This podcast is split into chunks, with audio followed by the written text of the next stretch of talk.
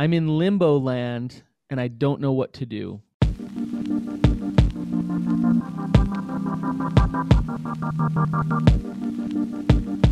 Welcome to the Real Talk Recovery Podcast with the Therapy Brothers.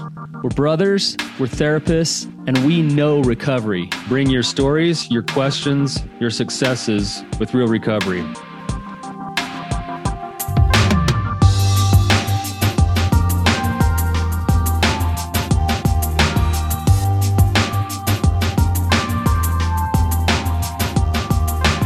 I'm in limbo land and I don't know what to do.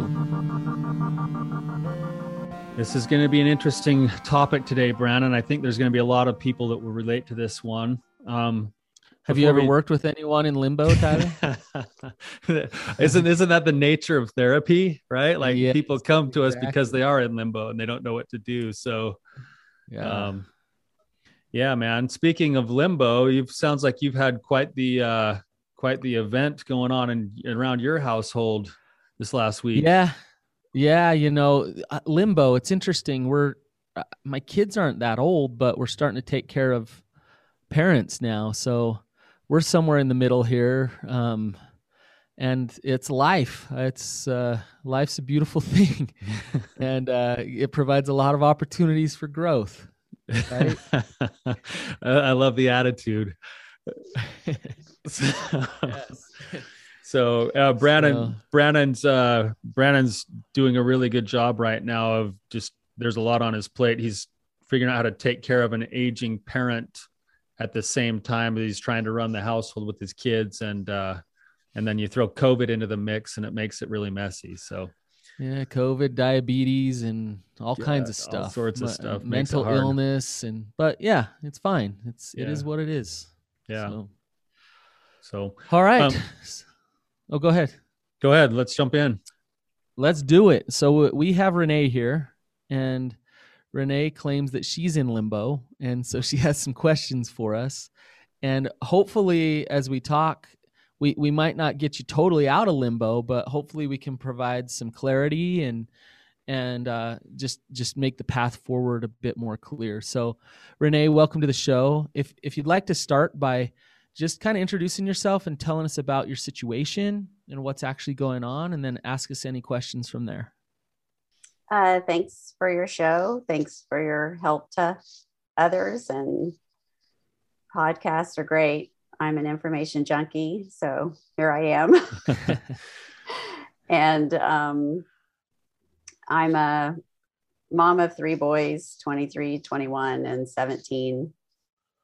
And three and a half years after discovery, and probably three years of more and more discovery, and just over three years of being separated. And how, how long have you been married, Renee? Uh, 26 years. Okay. I think something like that. Um, so it was 23 years until you discovered anything. Yes. Yeah. Okay. Um, not a uh, not a peaceful marriage, um, but I am a. You do what you have to do to make things work, and if it's not working, you keep searching for what works. Mm-hmm. I believe God wants your marriage to glorify Him. And I only want a marriage that glorifies Him. So if my marriage will not glorify Him, I will not be married. Um, but right there, you could kind of hear the the the stuckness, right? Like, what do you do? Correct. Yeah. Mm-hmm. yeah. So I'm I'm I feel like I've been in limbo. Part of my question I sort of rephrased for today was Am I uh, crazy or am I hopeful? Sort of where I am. And it's uh, sort of looking at all of the things your husband is doing and wondering if your husband is actually living recovery. I don't believe my husband has made it into recovery, accepting that he needs recovery. I don't believe he would agree with that. And yet here we are. Mm-hmm. I don't believe we have, I don't have any trust or safety with my husband, which is, I say, is why we're still separated. I do not want to be separated. Well, and my limbo. Renee, hang on a second. Why? Uh, and this might seem like a dumb question, but why don't you have trust or safety with him? He has not done things along the way that I believe build trust. I have discovered more and more.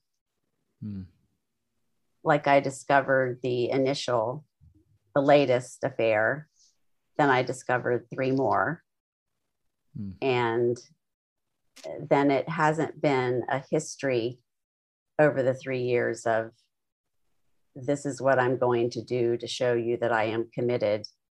I feel like I've seen a lot of what he's done to show what he's going to do, like a Bible study, and he goes to church and he feels very safe, I believe, where he is. Mm.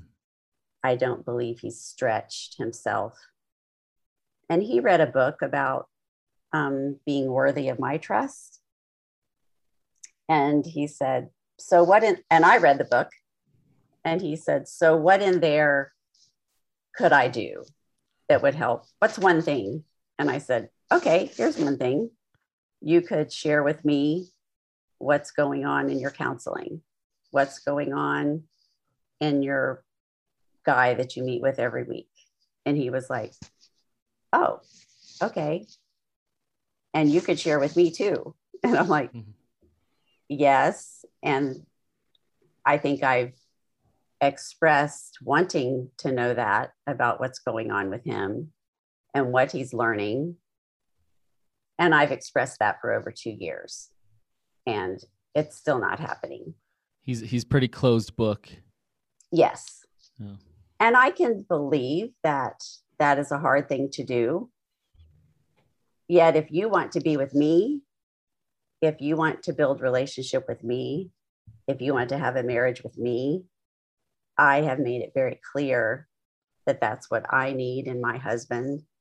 That's what I need in my marriage. And he has said that that's what he will do.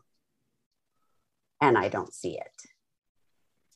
So, so Renee, just make sure I'm on the same page with you guys. I just detail wise first, you've been separated for three years. Is that correct?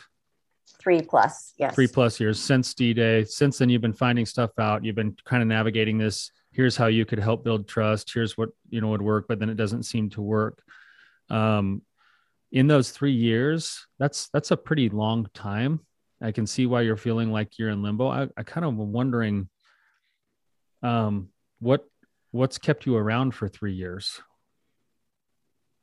probably the hope that kept me around for 20 plus years that um,